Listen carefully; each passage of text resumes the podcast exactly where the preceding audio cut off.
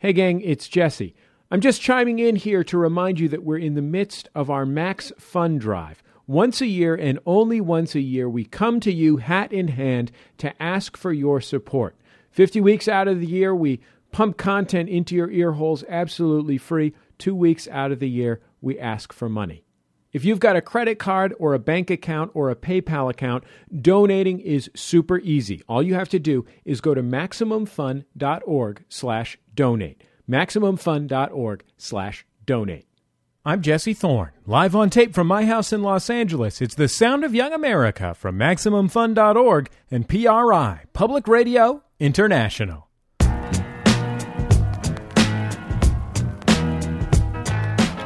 It's the sound of young America. I'm Jesse Thorn. My guest on the show, Jim Lehrer, has been uh, the host of PBS's NewsHour for some 30 years, as well as its executive editor. He's also the author of now 20 novels, the most recent of which is called Super. It's uh, set in the uh, early 1950s on the Super Chief, the legendary streamliner train uh, that ran through uh, America's Midwest and Southwest.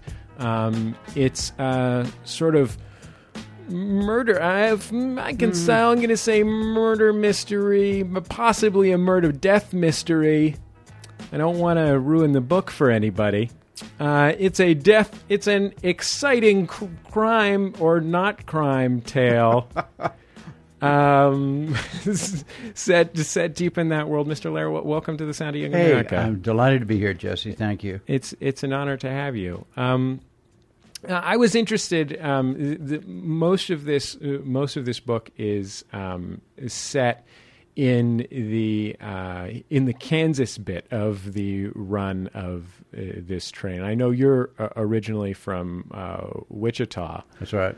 Um, uh, tell me a little bit about um, you, you were born in the in the mid 30s, so the um, the Wichita that you grew up in was the uh, uh, the the tail end and the immediate aftermath of the depression.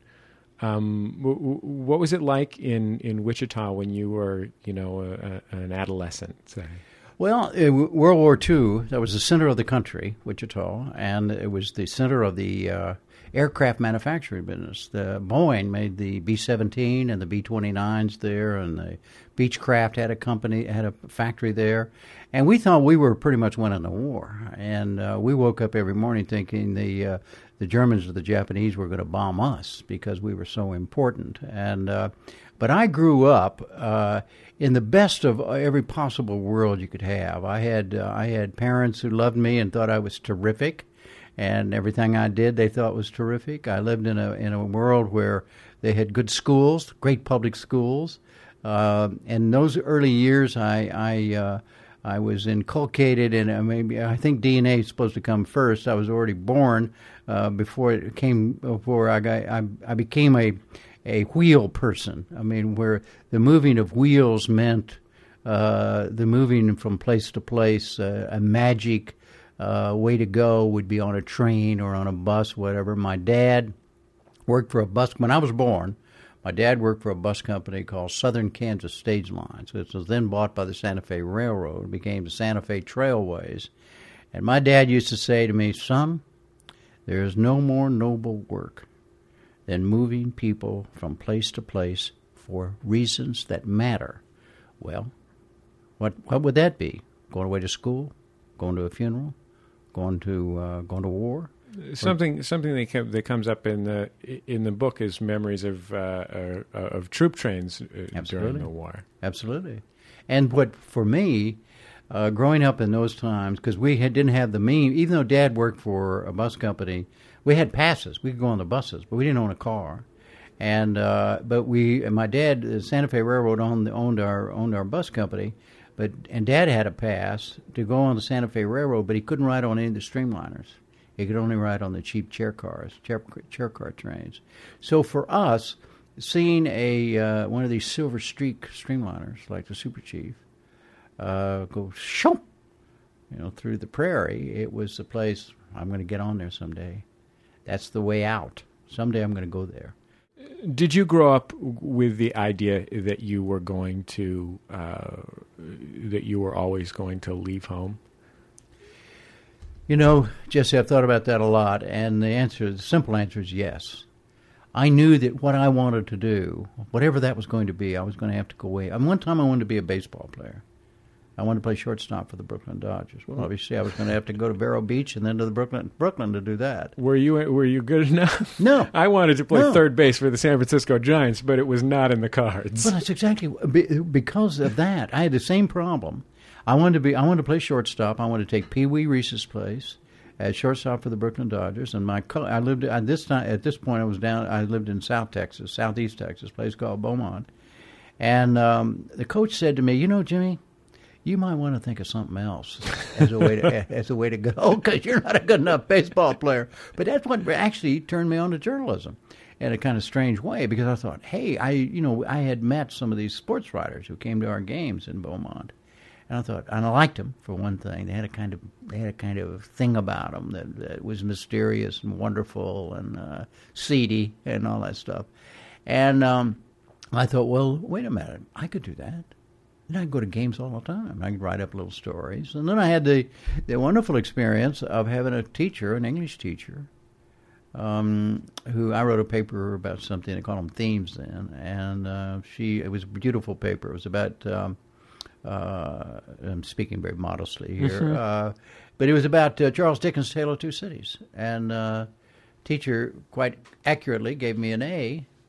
But most importantly, she wrote up in the left-hand corner, Jesse. She said, "Jimmy, you're a very good writer." Well, that I told my mother. I went home from school and I told my mother, I'm going to be a writer. She patted me on the head and said, That's great, son. Go. So I went back to school the next day, found the, the faculty advisor to uh, the newspaper, and essentially said, Here I am. And I've been doing it, with the exception of three years I was in the Marine Corps. I've been either going to I was going to school to learn how to write and be a journalist, or uh, I've been doing it, and I'm still doing it. Uh, I know that you. Um, uh, I know that you went to uh, junior college, got an associate's degree before Right. you went to four-year school. Right? Um, was uh, I, people who people, my mom's a, a junior college professor. I, I find that often, um, often people who uh, go to JC, it's uh, because they're taking some unusual path. It's it's rare for someone uh, to go to JC because they're you know just doing two years here and then two years there, and that was the plan all along. Um, what led you? What was what was your path? Um, The uh, the reason I went to JC uh, to uh, my junior college uh, was because we couldn't afford to go to a to the University of Texas, and uh, I had to go to work. And uh, the junior college in Victoria, for forty dollars, I could go to school the whole year. Forty dollars, and I took this job working in a bus depot. Worked eight hours a day at night, and the, the uh, but I also was editor of the newspaper. Wrote and edited every story that was in the newspaper. Wrote the editorials in addition to the news stories, and then took it to the the local newspaper and they printed it. And then I came back to the campus and gave it, handed it out to all 320 of my fellow and sister students. So anyhow, it was a, it was a marvelous experience. But it never occurred to me uh, that I would not eventually go on to college and finish and get a degree and be uh, get a journalism degree and be a writer and be uh, Ernest Hemingway or Ernie Pyle or one of those people. And um, the um, uh, the the H. L. Mencken, for instance, had this library about the size of uh, of uh, you know two bedrooms at this little junior college, and there was a librarian there, and said, "You you want to be a newspaper man? Is that right?" And I said, "Yes, ma'am." She said, "Well." There's, there's a guy named H. L. You ever heard of H. L. Mencken? I said, no, no. Well, look, there's a book down here. You ought to read this. This is uh, it's a biography of him, and it was written by a guy named William Manchester. William Manchester went on to write many books, including Death of a President. He was the guy who wrote the book about the Kennedy assassination. And um, anyhow, I read the I read the book, and I, this is what I wanted to be. And then I wanted to be H. L. Mencken. But all these things just happened, and I, I've just been so fortunate each step along the way. When it came time that okay, now I was going to go to a university and finish and get a journalism degree, um, I wrote because I had a typewriter available. I had a typewriter in the office of the bus depot where I was working. I wrote to 37 colleges and universities and asked for their catalogs. Only state colleges. I mean, state universities. I, there was no no private schools like Harvard or any of that on my my horizons. And uh, I decided on the University of Missouri because it had a great journalism uh, uh, reputation, and all that. And uh, I wrote a letter and applied at the University of Missouri. Working in a bus depot uh, uh, while you were still in school, um, working nights must have been a, a great place both to um, produce an entire newspaper um, but also to uh, you know a, a, place where your thoughts are on um, you know literal places you can go. Absolutely, it was it was it was the a the best breeding ground I have ever had for it to be a writer. I mean, I had I I was at behind a ticket counter one night and uh, somebody I heard a woman scream, and it was a very small waiting room. And I went into the waiting room, and it was into the it was a woman's restroom. The woman had slit her wrists. Um, one day, a guy was at the ticket counter, and as he was, he said he wanted a one-way ticket to Houston. I made out the ticket, and just as I put the ticket on the on the on the counter, two guys, two cops came in and arrested him. This man had just robbed somebody and all this sort of stuff. Uh, one time they had uh, the border patrol was coming in and rounding up because uh, this is South Texas, so a lot of brown skinned people around, and uh, they were being rounded up as uh, as illegal immigrants. Uh, I had a guy I worked right next to as another ticket agent who was filling in for me and whatever, and he he stole money from me. I didn't know that by by the way he uh, he sold tickets that that that were he sold them, but it looked like they was I was the agent, and so he pocketed the money, and then the auditors thought I had had stolen the money, and it was. I mean, I mean, I I I, I learned a lot about uh, about the. I also learned how to speak into a microphone. You want me to demonstrate that? yes, absolutely. Okay. Please. All right. It was the first time I was paid money to speak into a microphone. This is calling. This is Victoria, Texas, halfway between Houston and Corpus Christi. May I have your attention, please? This is your last call for Continental Trailways, 8:10 p.m. Silverside's air-conditioned through liner to Houston. Now leaving from lane one for Inez, Edna, Ganado, Louise, El Campo, Pierce, Wharton, Hungerford, Kendleton, Beasley, Rosenberg, Richmond, Sugarland, Stafford, Missouri, City, and Houston. All aboard! Don't forget your baggage, please. Ten stars. That's what I award that Thank performance. You. Thank you. It's the Sound of Young America. I'm Jesse Thorn. My guest is Jim Lehrer, the anchor and executive editor of the PBS NewsHour and the author of 20 novels. His most recent is Super. Your first broadcast journalism job was at uh, uh, KERA in Dallas, That's if right. I'm not mistaken. That's right, public television station. Um, uh, how did you end up in uh, in public TV rather than commercial TV? I was a, a, newspaper reporter, newspaper editor. Worked. I was city editor of the afternoon newspaper in Dallas, Dallas Times Herald. I'd written a novel. It was made into a movie. Uh, we made uh, uh, forty-five thousand dollars on the movie, which was a lot of money. This is nineteen fifty-nine. Uh, no, wait. I'm no, no, no, no, no, no, no, no, no. This was 1969. Sorry, 1969. The book came out in 1966. The movie came out in 69. And my wife Kate, uh, we still had we had two kids and the third one coming. And um, Kate said, "Well, you know, you always said you wanted to write full time. Let's do it." And she was a writer too, and uh, so I quit to write full time. And the public television station in Dallas, I'd only been on television one time. That was kind of a local meet the press type thing, and they they called me and asked me if I would be a consultant to them for news and public affairs, work two days a week they didn't do any programs, so I figured, you know, what the hell have I got to lose? and uh, it was great. And then we one thing led to another, and we decided to try an experimental news program. Got a Ford Foundation grant. I wrote a proposal, and Fred Friendly, the famed Fred Friendly, who was in with the Ford Foundation, funded us. And uh, suddenly I was on television, and I hired nothing but newspaper, former newspaper reporters, and uh, did that for two uh, two years, and and then I was offered a, an opportunity to go to PBS, to go to uh, go to Washington, and I I never worked in commercial television. Uh, I I never ever long. In fact, at the University of Missouri School of Journalism, to be on television, I mean, give me a break. I mean, that's not serious. People don't go on television. Serious people write for newspapers and magazines. So I, I didn't take any courses. I had no longing to do it at all, no no desire to do it. But I had the opportunity, and it was the best thing that ever happened to me. I mean, it was. Uh, uh, I, I've never turned back, and I have, as I say, I've never worked any other kind of television but public television, and I've been blessed to be with uh, with people who shared all my values and all my aspirations. Has been terrific. It must have been exciting to uh, get involved in public television at a time when public television was really figuring out what it was and what it could be. Absolutely, absolutely.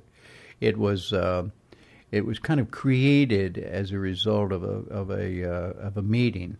You know, there were some people who thought, well, no, we've got this thing here. It's called educational television. Now, educational television was, you know, television from the classroom, and there was television stations all over the country. Education, because it had been mandated by Congress, and then somebody said, "Well, let's let's do more than just that's more than than classroom stuff. Well, let's do things for children." And Sesame Street got developed, and they were they started doing documentaries. And I came the time I came in uh, uh, with with KERA and then the PBS. Uh, PBS had just been formed, the Public Broadcasting Service, which is everybody calls it a network. It's not a network at all. It's essentially a programming service it's a cooperative. It's run by all the three or more than 300 public television stations, and and it keeps reinventing itself all the time. It had it, the purposes uh, kind of remain the same, but uh, there's always been funding problems in public broadcasting. And they're always you don't have to tell yeah, me. We're sitting in my second bedroom. Have you heard? Have you heard that? Yeah, yeah. yeah. And so, it, you know, the, the the interesting thing about it, about not having a lot of money, to broadcast in a business that requires a lot of money to broadcast is that you get your priorities straight whether you want to you don't you can't afford to waste any money on something that doesn't matter and so you if you say well we could we could do this little cute story about uh, you know uh, pineapple sundays or something like that uh, or we could probably do something on the fall of the Berlin Wall, maybe send somebody there for an extra day. Well, we, we do the Berlin stuff because you can't do both. So that really focuses your mind, and and it, it exists to this very day. I mean, uh, public broadcasting right now, the News Hour. We've been on the air for 35 years. We have financial problems, but we are more vital, more viable, and more innovative now than we were before because we have to use our money so wisely. We use every little technology, technological thing. You know, you used to spend thousands, millions of dollars on satellite feeds. Well, you can do that now through the internet, but it's very difficult to do, and it takes time. You got to have you got to have, you got to have people, most of them young, who know how to do use the technology technology to our advantage, and it keeps a little bit of hunger is good for for people who are are trying to uh, do serious business in uh, in journalism. More with the News Hour's Jim Lehrer after the break. It's the Sound of Young America from MaximumFun.org and PRI, Public Radio International. Hey, friends, it's Jesse. You know, this year is the 10th anniversary of The Sound of Young America. 10 years. I can hardly believe it myself. We've been podcasting for more than five years now. We started at the end of 2004, if you can believe it. In all those years, we've never charged a penny for the content that we create. Once a year, though, we do ask that you give to support it. It's incredibly easy. Just go to MaximumFun.org slash donate and click on the pledge level that you'd like to give. You can give $5 a month, $10 a month, $20 a month. At $100 a month, you become one of Jesse's Golden Eagles. At $200 a month, you're one of Jordan's Platinum Angels. Think about what entertainment you get and what entertainment you value. What things that you listen to or watch are really important. Do you pay for them? Do you watch commercials in your favorite television programs? Do you pay for cable? Did you buy the hardware that you use to watch or listen to your favorite stuff? Producing The Sound of Young America is far from free, and we pay for it thanks to your donations. Listen, even at our highest pledge levels, your monthly donation is relatively small. 20 bucks a month is an amount of money that you will hardly notice as it disappears from your checking account every month. What you will notice is a bunch of great podcasts in your ears every week. be it The Sound of Young America or Jordan Jesse Go or Stop Podcasting Yourself or Coil and Sharp or the Kasper Hauser Comedy Podcast or our blog entries or our videos or our Twitter feeds. All of this is supported by your donations. So if you think what we're doing is important, if you get something out of it, just visit MaximumFun.org slash donate right now and follow this simple procedure to give us a little bit. Of course, you'll get something in return. We're always happy to send you thank you gifts, and at every pledge level, you'll get something. But what's important is that every time you listen to this show, you'll know that you're one of the people who's paying for it. Visit MaximumFun.org slash donate. And to the hundreds of you who already give, my sincere and heartfelt thanks.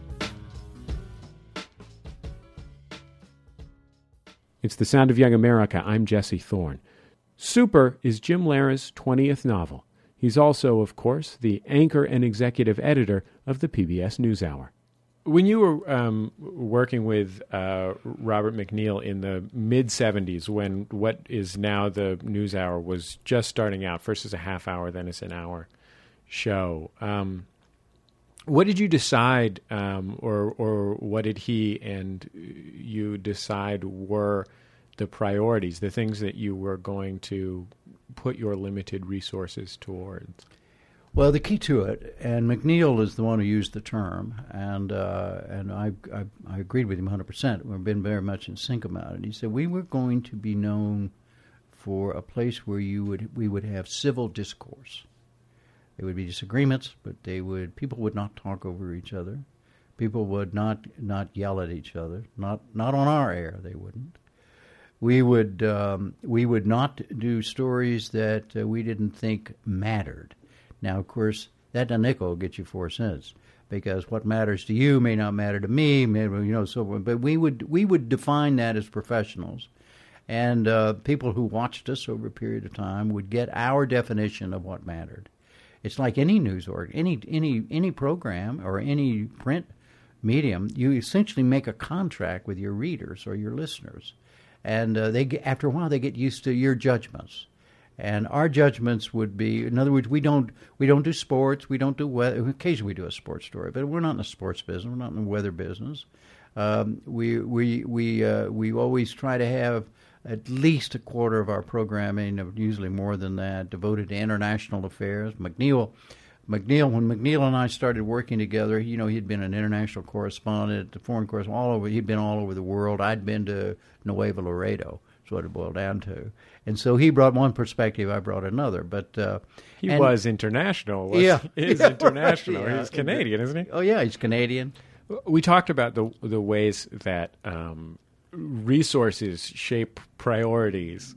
Um, in in public radio news, there was always this joke, uh, and maybe it's a, a, little less applicable today, but uh, it it was that since since there were very few reporters, since uh, NPR maybe had a couple dozen reporters, they would mostly um, uh, read about something in the newspaper, report it the next day, and uh, call it analysis. Mm-hmm. Um, and I, it, it, strikes me that um, in a funny way, while NPR now say has a, a, few hundred reporters rather than a few dozen reporters, and, and hundreds more if you count local stations, um, that perspective has been a, a, strength of the form as as those resources have grown, rather than a weakness.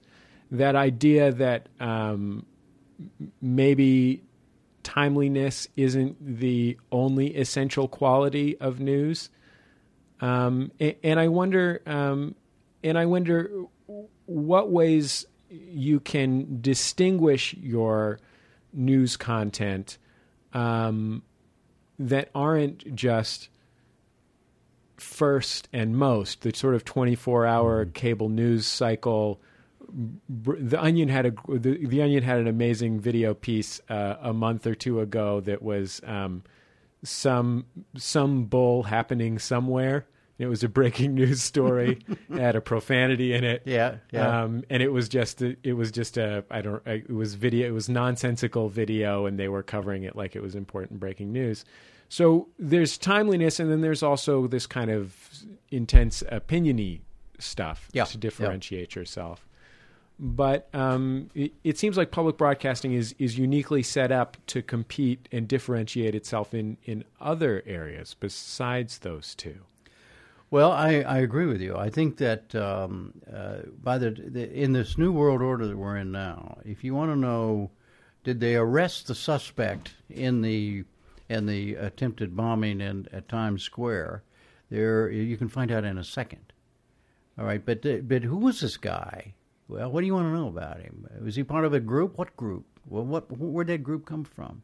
And you just keep asking questions. Well, was the law enforcement thing right? Uh, what what about the why, why did they? How did this guy get loose uh, to get on an airplane in the first place? And why was he going to Dubai? Well, where, where's Dubai? What is Dubai? In other words, every step along the way, there's got to be a place that you can continue to go. And public broadcasting, in my opinion, is the place that takes you through those various steps. And um, and you uh, the the the we always got to keep in mind that um, the old way of doing things, which is the first thing you used to be the first time you heard about a story was when you read your newspaper.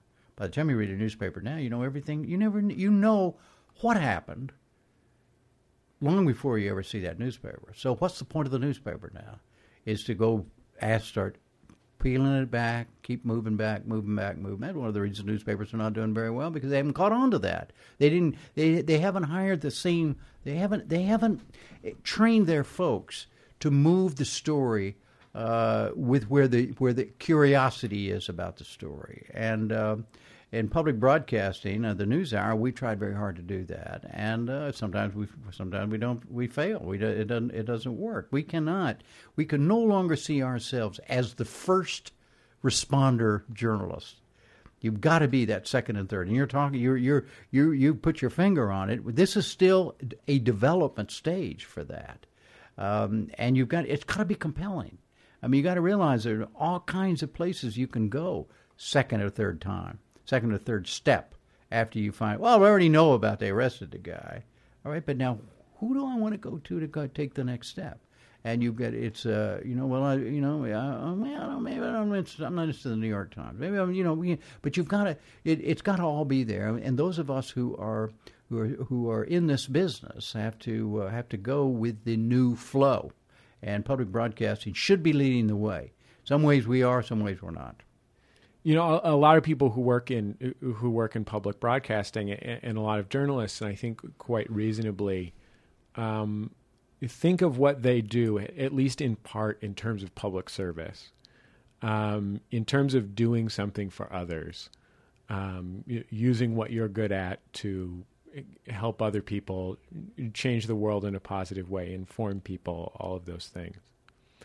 And I, I wonder whether you evaluated for yourself um, what portion of your energy you wanted to put towards um, that, to put towards public service, and what portion of your energy you wanted to put towards, I guess, what you might call private service. Mm-hmm. Um, you know, your uh, responsibilities and contributions to your family, say and what you wanted to put towards, say, um, uh, just having a good time being into trains, for yeah, example. Yeah, right. Well, you know, it's a great question. I, I didn't. Um, I feel very strongly about public service. I also feel very strongly that the purpose of journalism is uh, crucial to the functioning of a democratic society. You don't have Thomas. I'll quote somebody named Thomas Jefferson who said, "If you don't have an informed electorate, you don't have a democratic society." Where you get, how do you become an informed electorate? Well, the journalists are the people who do that. I feel very strongly about that, and um, I and every day, and I've, I've been doing this for almost fifty years now, daily journalism. I never lose sight of what this is all about. This is not about me.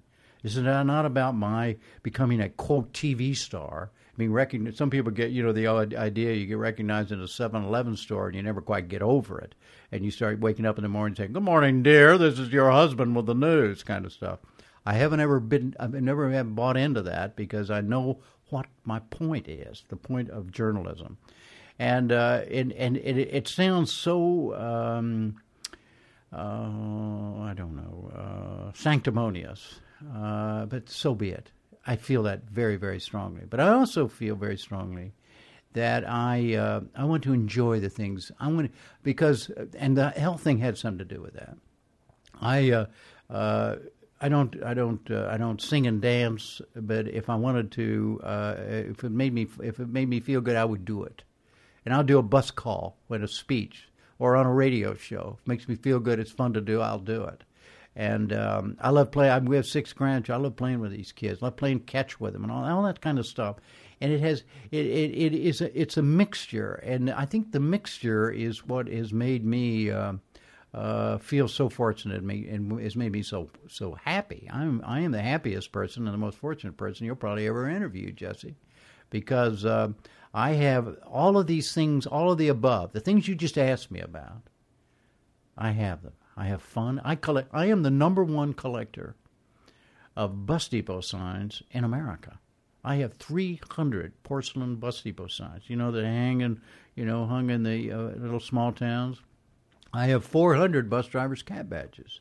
I have 250 or 60 or whatever of of uh, toy, antique toy buses in my. I own a bus of my own. A bus that's a 1946 Flxible Clipper that I completely restored and painted in the colors of my dad's bus company back in the 1940s. These are all toys. I mean, this is all play. This is all you know. Bernard Malamud, the great writer, told me one time.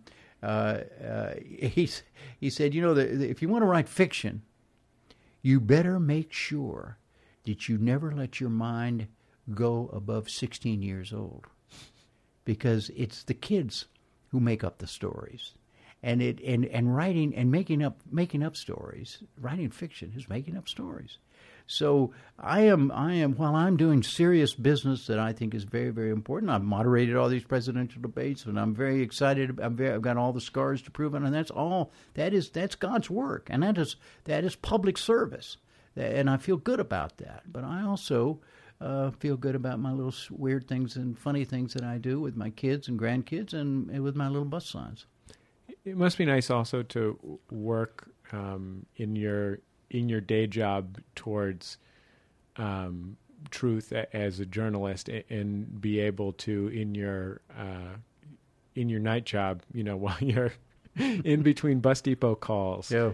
uh, to be able to work towards uh, um, you know capital T truth in in writing fiction. Yeah, absolutely. And there's a big difference. You know, there really is. I mean, the, you you'll never see that. Journalism is not about the truth journalism about the facts. I mean, I can say it's a fact. Uh, uh, uh, Jimmy Charles Lehrer said today in uh, in Pasadena that uh, the weather was breezy and it was 85 degrees. Or Jimmy Charles Lehrer could say in Pasadena that it was snowing. The fact is that Jimmy Charles Lehrer said it, not that it's knowing or you know what is what is what's beyond that. All right. Uh, and and in fiction is where you go to the truth. In other words, you go beyond what is just a repertorial uh, uh, statement about uh, uh, uh about what happened. In fiction, you you you you get to why the human spirit causes people to do certain things. What is depression? What is love? What is anger? What is peace of mind? Um, that's where you, you write about that in fiction. You don't write about that in in uh, in journalism. Well, um, thank you so much for taking all this time to be on the Sound of Young America. It was great to have you on the show. I love talking to you, Jesse. Thank you so much. Uh, a sincere honor. Um, Jim Lehrer's new book is super, and it's um, you know we got started talking about really serious stuff, but it's really fun, really great, fun book. I really enjoyed it. Um, thank you again. Thank you. So, did you like the show? If you did, please donate to support it. $5 a month, $10 a month, $20 a month. Even become one of Jesse's Golden Eagles or Jordan's Platinum Angels at $100 a month or $200 a month. It'll be deducted automatically from your bank account. It's easy, you won't even notice that it's gone. Just visit MaximumFun.org slash donate right now. I know that your show just ended, so you're not up to anything. Visit MaximumFun.org slash donate right now. And of course, we'll thank you with some awesome thank you gifts, and there's all kinds of details about what you can get, including some exclusive t shirts that you won't get anywhere else. But what's most important is the warm feeling that you'll get in your heart when you listen to one of our shows and you think, oh, I'm one of the people who paid for that. Donate online at MaximumFun.org slash donate.